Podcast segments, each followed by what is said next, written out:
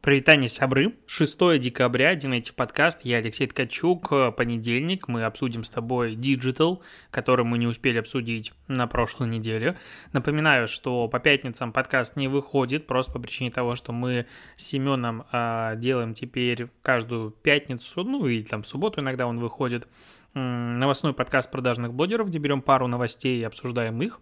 И мне кажется, этот формат э, получился вполне себе интересным. То есть э, не один я что-то говорю, а у нас могут быть разные мнения. И рекомендую тебе слушать подкаст продажный блогер вот именно по э, выходным по пятнице, субботе. А сейчас хочу обсудить с тобой новость о том, что глава американской компании beta.com уволил 900 сотрудников в одном Zoom-звонке. И, ну, во-первых, э, как бы вот эта практика увольнения такая массовая, мне кажется, это, ну, блин, как какой-то очень плохой, плохая тенденция, плохой разговор, плохой вариант. То есть увольнение, это в принципе уже не самый лучший э, момент в жизни человека. Когда увольняют 900 человек, есть ощущение, что как будто бы увольняют людей не за их, вот именно одним звонком, не за их какие-то профессиональные навыки, работу или что-то еще, это сокращение. То есть, типа, тебе не повезло или еще какая-то штука. Очень э, такой подход шаблонно стандартизированный. Никакой вот формата пообщаться наедине, сказать, смотри, вот мы приняли решение, к сожалению, не можем с тобой продолжить сотрудничество. Почему? Вот есть такие-то моменты, по которым ты не дорабатываешь что-то еще, а мы там пробовали их исправить, а, не получается. Тут компания говорит, что они там видят, это стартап какой-то занимается ипотечным кредитованием, ну, неважно. И они видят, что рынок впереди будет падать, из-за этого им пришлось сокращать штат, хотя до этого они наняли там почти 7 или 8 тысяч человек. И таким образом, как бы непонятно за что. То есть да, с тобой говорит руководитель, самый главный начальник. И когда в компании работает там 10 тысяч человек, очевидно, что самый главный руководитель с каждым из этих 900 поговорить не может. Но есть HR-департамент. Пускай разговаривают HR, пускай общаются, какие-то предлагают варианты, все остальное. То есть вот э, да даже с позиции выстраивания HR-бренда если бы я там шел работать в компанию какую-то, мне предлагали работу, и я рассматривал несколько вариантов, а очень редко бывает такая история, что ты рассматриваешь только один вариант. Ну, то есть вот прям только в одном месте тебе предлагают работу, и больше никуда ты резюме свое не отправил. А, и тут есть одна из компаний, которая увольняет сотрудников вот просто штук тысячу за раз а, в одном зум-звонке, ну, подумаешь, идти ли туда работать или нет. И оставаясь работать в этой компании, опять же, у тебя будут мысли на тему того, не уволить тебя дальше. То есть, мне кажется, в долгосрочной перспективе это очень странный такой э, шаг, который делает большой ущерб компании. Кроме того, там, э, если смотреть на саму запись этого экрана, а, как это вообще происходило. Ну, получается, руководитель сидел не перед ноутбуком, как это обычно бывает, вот, то есть ты, ну, привык видеть другого человека, который сидит перед ноутбуком и вот как бы по пояс, а, а он сидел э, за столом, а, сбоку, получается, камера стояла не напротив стола, а сбоку от стола под углом, и она показывала, ну, его примерно до колен. То есть вот э, чуть выше колен, промежность, ну, под столом, а, и он. И так получается, ну, так кадр выстроен, что как будто бы человек, ну, его поза максимально пренебрежительно по отношению к человеку, который на нее смотрит, потому что, э, ну вот, либо ты стоишь, и тогда все окей, но тут видно, что человек сидит, реально, ну, скорее всего, это просто недоработка, плохо поставили кадр, но это вдвойне усиливает как бы... Всю ситуацию. Даже в комментариях смотрю, люди пишут о том, что ну, он должен был после такой позы встать просто и показать всем свой член. Выглядит именно все каким-то максимально подчеркнуто неуважительным образом к сотрудникам. Причем он начал этот звонок, что я пришел к вам с плохой новостью, рынок изменился, а, как вы знаете, мы должны двигаться за ним вперед, чтобы выжить, процветать, исполнять нашу миссию. Ну, это, блин, такая туфта. А, я делаю это во второй раз в своей карьере и не хочу повторять. В этот Последний раз я плакал, надеюсь, в этот раз я буду сильнее. А если вы сейчас смотрите это, значит, вы в той невезучей группе, которую увольняют. Опять же, в невезучей группе. То есть напоминает анекдот про двух HR, где, типа, у э, двух HR на столе огромной папки резюме, просто старый опытный HR берет, скидывает э, половину папок, да, в корзину, говорит, нам не нужны неудачники, и рассматривает остальную половину. Вот тут все то же самое выглядит. То есть очень некрасивая история. Если вдруг тебе придется увольнять людей, то, мне кажется, такой вариант использовать хуже всего, и его э, использовать действительно не надо. А следующая новость, что Apple в России подает в суд на, знаешь кого? На ФАС, Федеральную антимонопольную службу, из-за предупреждения о запрете размещать альтернативные способы оплаты в приложениях. Заголовок, который я четыре раза перечитал, такой, что вообще тут говорится? Но, опять же, контекст мы с тобой обсуждали в прошлых подкастах, еще в августе а, Федеральная антимонопольная служба обязала Apple разрешить э, ну, разработчикам приложений указывать альтернативные способы оплаты в своих приложениях, потому что Apple доминирует, занимает доминирующее приложение на рынке распространения приложений для iOS, и а, из-за того, что она вынуждает всех использовать а, Apple Pay, это как бы неконкурентный а, вариант. Тут, конечно, можно докапываться до термина злоупотреблять доминирующим положением на рынке распространения приложений для iOS, потому что, ну, если Apple тут как бы доминирует, ну, тогда давайте обсудим а, доминирующее положение Sony на рынке распространения игр для PlayStation, Microsoft Microsoft в Xbox, ну, и там, Nintendo и все остальное. То есть есть тут вопросик.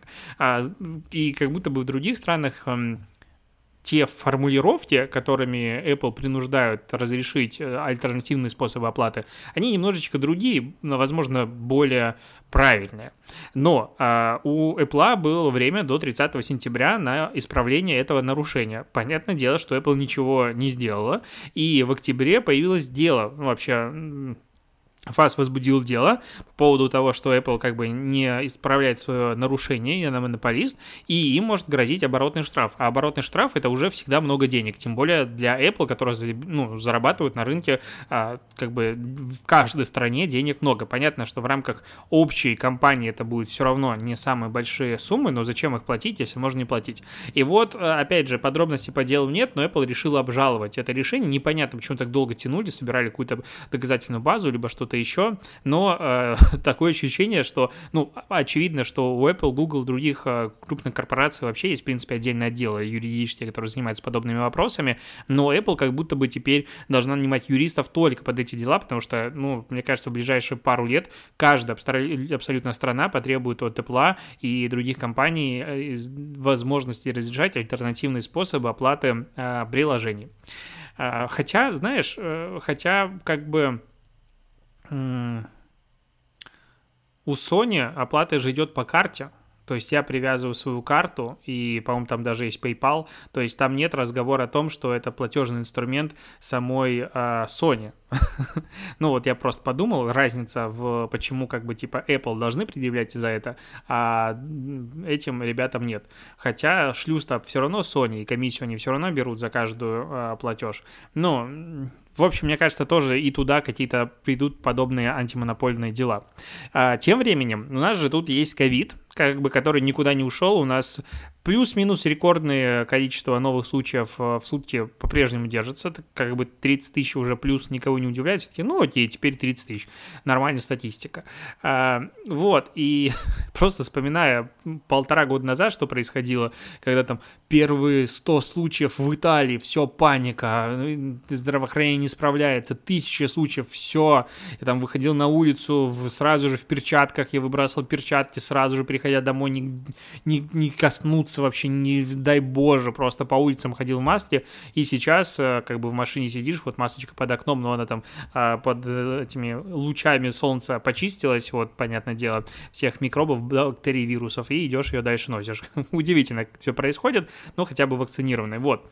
И Google э, отложила массовое возвращение своих сотрудников в офисы, потому что у них по плану должно было быть с 10 января, ну, надо было уже а, а, возвращаться всем в офис, и сейчас они разослали всем письмо, что не будет требовать сотрудников приходить в офис с 10 а, января, ни одно из подразделений не будет работать в гибридном формате, как планировали они делать раньше, все пока по желанию, и все работают дистанционно, хотя Google пока, ну, пока, по крайней мере, поощряет тех, кто приходит в офис, и у них почти все офисы открыты, там 90% в США уже открыты.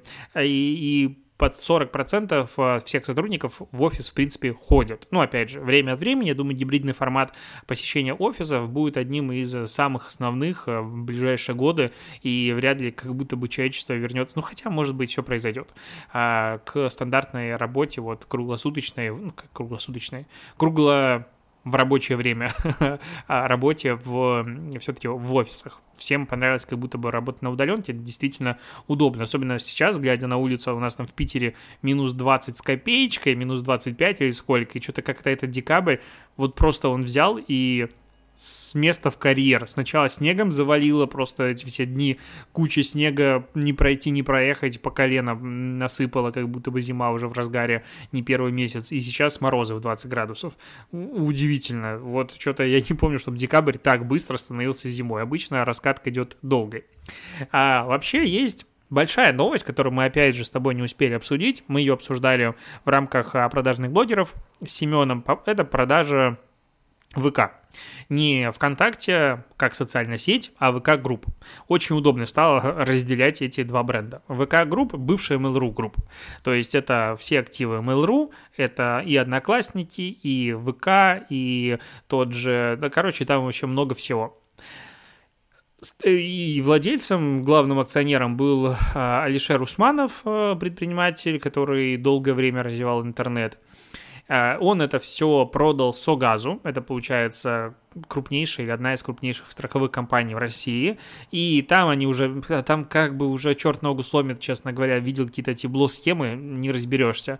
Э, короче, в итоге медиабизнес ВК Group переходит под крыло Газпром Медиа. То есть это будет там и новости Mail.ru, как я понимаю, и это будет и Одноклассники, и ВК, и прочие площадки, на которых как бы все это дело присутствует. Наверное, новостные, ну, короче, вот это все переходит. И опять же, если ты думаешь, что, допустим, Леди Mail.ru какой-нибудь как ресурс, он что-то никому не нужно небольшое, то я помню пару лет назад, когда смотрел статистику их последний раз, он входил по посещаемости, по-моему, в топ-10 а, ресурсов страны. Сейчас наверняка уже не так, но они очень большие, то есть а, вот эти ресурсы Mail.ru, они действительно стоят много денег. И теперь это все будет находиться под властью Газпром Медиа, которая, опять же, принадлежит почти все телеканалы, которые ты знаешь. Там и Матч ТВ, и Пятница, Суббота, и ТНТ. Короче, там много-много каналов. И ресурсы, э, и э, радиостанции. Короче, Газпром Медиа просто собирает вообще все вокруг себя. И если бы, наверное, в нашей стране были какие-то адекватные антимонопольные органы, которые могли бы вступать в данном случае э, против государственной компании, нас бы ждал интересный прецедент. Потому что когда медиабизнес вот настолько себя сильно объединяет, то он может управлять новостной повесточкой, ну, прям очень легко. С другой стороны, опять же, я не испытываю абсолютно никаких сомнений в том, что раньше этого не происходило. Ну, то есть, как бы, в принципе, когда компания такая большая находится в России, она, хочешь не хочешь, а с нужными людьми в нужных местах взаимодействует, потому что по-другому, как бы, она взаимодействовать не может. И опять же, э, вот как бы я здесь не хочу быть ангажированным человеком, но такое происходит абсолютно везде. Ну, потому что, как бы, Сейчас э, появились документы о том, как э, ФБР или кто-то из них э, читает и обменивается данными с сервисами Фейсбука, там WhatsApp и все остальные, и запрашивает данные, им все предоставляется. И это плюс-минус происходит везде. Просто в нашем случае как будто бы цензурирование выходит на абсолютно новый уровень. И вот когда Газпром Медиа становится владельцем ВК, Одноклассников и прочих ребят, мне кажется, для конечного пользователя ну, не сильно что-то изменится. Возможно, даже станет легче, потому что м- сервисы а там City Mobile и все вот эти вот остальные сервисы, которые очень активно интегрировались в рамках единого окна вот этого ВК, они уходят, э, как бы, по-моему, Сберу они уходят. Или кому? Вот я уже там, блин, так много всего напутано. Сейчас а, я посмотрю. Так, так, так, так, так, так, так. Эм... А нифига я не вижу в этой новости. а, Что-то я этой новости не вижу. Нет, это, это Сбер, наоборот, продал. Короче, непонятно, что там кому уходит, но неважно. А, в том, смысл в том, что «Газпром Медиа» теперь будет владеть как бы соцсетью, но не будет владеть сервисами, которые активно до этого продвигались в соцсети. И там, понятно, рука руку моет, но может быть а, вот это превращение постепенное в ВК как а, вот этого вкладки поиск приложения в, даже не знаю, в базар, оно может быть чуть-чуть остановится, откатится назад, но может быть в теории, потому что, ну, уже слишком этого стало много. Вот. Мне кажется, здесь единственная какая-то положительная новость может быть. С другой стороны, опять же, Газпром Медиа контролирует просто огромную долю рекламного рынка в России. То есть это куча digital рекламы, потому что ВК, Одноклассники, это там больше, наверное, больше половины, очевидно, рекламы на телеке. Если смотреть на суммарные медиа бюджеты, которые зарабатывает Газпром Медиа за год относительно доли рекламного рынка, то это прям много получается, очень много. И удивительно, что что вот им как бы Хотя, чего удивительно, что им это разрешает сделать, ничего удивительного. А, но это происходит. И как бы с этим мы уже сделать ничего не можем. А, обсудим S7. Очень люблю S7. Люблю их маркетинг, и тут появилась новость о том, что они запустили подписку на услуги и сервис авиакомпании. Как бы, мне кажется, подписки есть сейчас уже, в принципе, у каждой, авиакомп... у каждой компании вообще, и ждем, когда, ну, какие-нибудь... Тут же и в Макдональдс запустил подписку на кофе. ну, в принципе, ждем, когда магазины будут делать свои подписки на какие-нибудь продуктовые наборы. Так вот, S7 запустила подписку, э, будет два вида подписки, базовый тариф Lite и расширенный турбо. Пока есть только базовый, стоит 149 рублей в месяц. И что там есть? Бесплатный выбор места – авторегистрация на рейс, доступ к закрытым распродажам и 100 бонусных миль ежемесячно за автопродление подписки. А в тарифе турбо э, будет э, все то же самое, плюс 1000 миль вместо 100 бонусных, а еще какие-то бесплатные смс-оповещения, багаж, питание по специальным ценам, другие преимущества, но он будет стоить полторы полторы тысячи за три месяца. Ага, то есть, ну, 500 рублей в месяц, полторы тысячи на три месяца. Ну, прикольно. То есть, мне, честно, наверное, не сильно нужны эти, как бы, тарифы, потому что, ха-ха-ха, у меня платиновая карта в S7, и там в целом это все включено уже, плюс-минус. Но вот э, тысяча миль каждый месяц бонусных, если ты тратишь только, допустим, полторы тысячи на три месяца, то выглядит как неплохая сделка. Ну, то есть, в целом, мили это достаточно классная вещь. Я пользуюсь очень, всем советую а, мильный кэшбэк, то есть ты берешь просто карту какую-то комбрендинговую а, в банке, у меня Тинькофф, например, и S7, и за покупки ты получаешь не кэшбэк в деньгах, который ты как бы потратишь, и он, ну, исчезнет. А вот копишь себе типа на отпуск мили, когда придется куда-нибудь полететь. Вот я там уже много накопил и смогу куда-нибудь слетать далеко и бесплатно, и даже бизнес-классом. А, просто потому что накопилось. А за, за деньги уже не так хочется это покупать. А еще к новости про Алиэкспресс хочу сказать, потому что они тут анонсировали, что запустят Fashion Outlet. Это какой-то, ну, понятное дело, outlet, а, где будут продаваться премиальные бренды со скидками марками.